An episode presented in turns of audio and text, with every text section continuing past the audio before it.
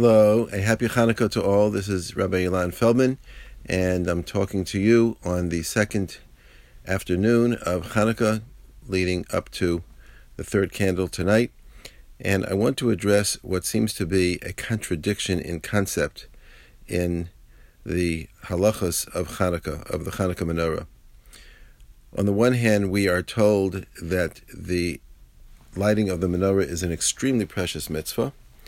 On the other hand, we find that we don't even have to make sure that the menorah stays lit. Here is the contradiction.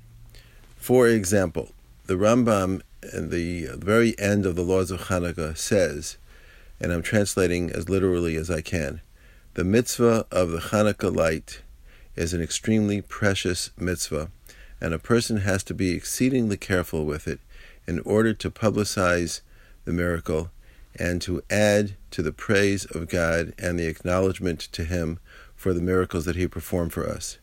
Even if he has nothing to eat other than from charity, he should borrow or sell his clothing to buy oil and candles or lights and light.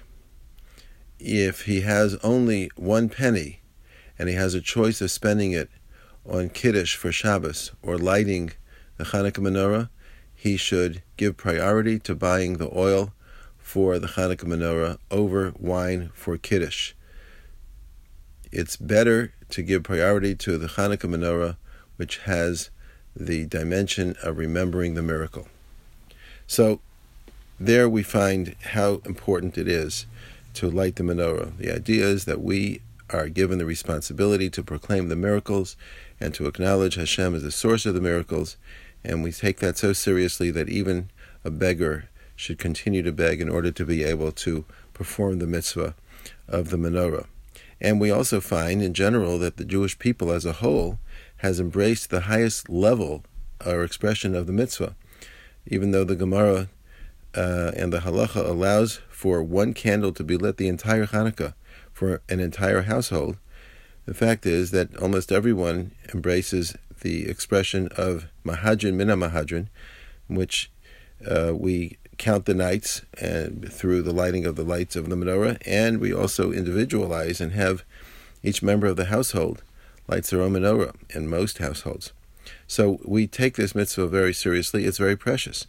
On the other hand, there's a very odd halacha. The halacha is kavsa ein zakukla.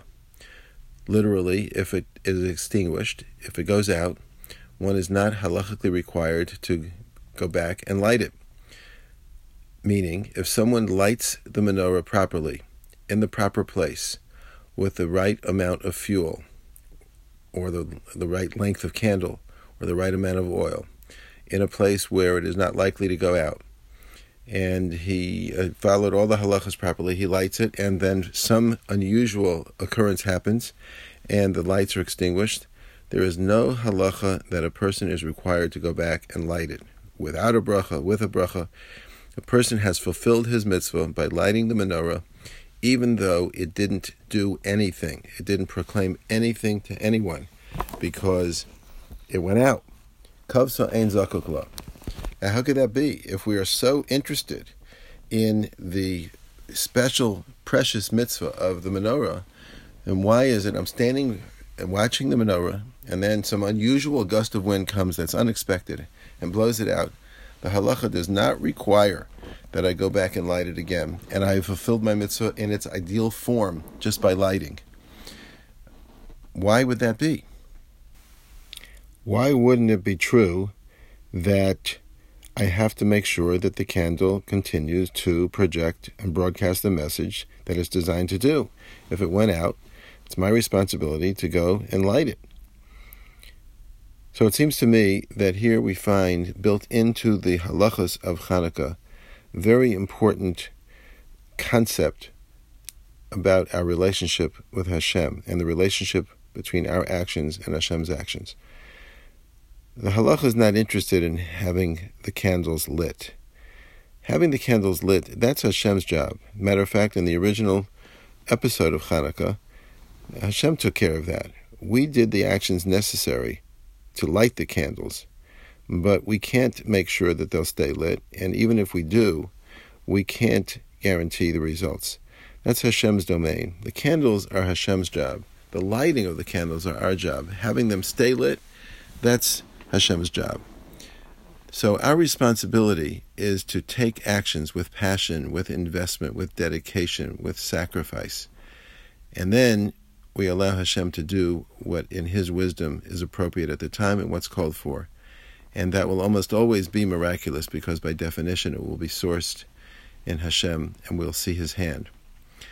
But if we relate it to the menorah as something that is entirely our job, that we must make sure that the results happen, by definition, we are uh, actually leaving no room for Hashem to play a role we are proclaiming to the world that it is entirely our doing that brings uh, the message of Hashem into the world. And that's just not true. So, this is really uh, the message of the Jew. I'm ready to serve, I'm ready to do what's asked of me. I am not the guarantor of results. I don't run the world.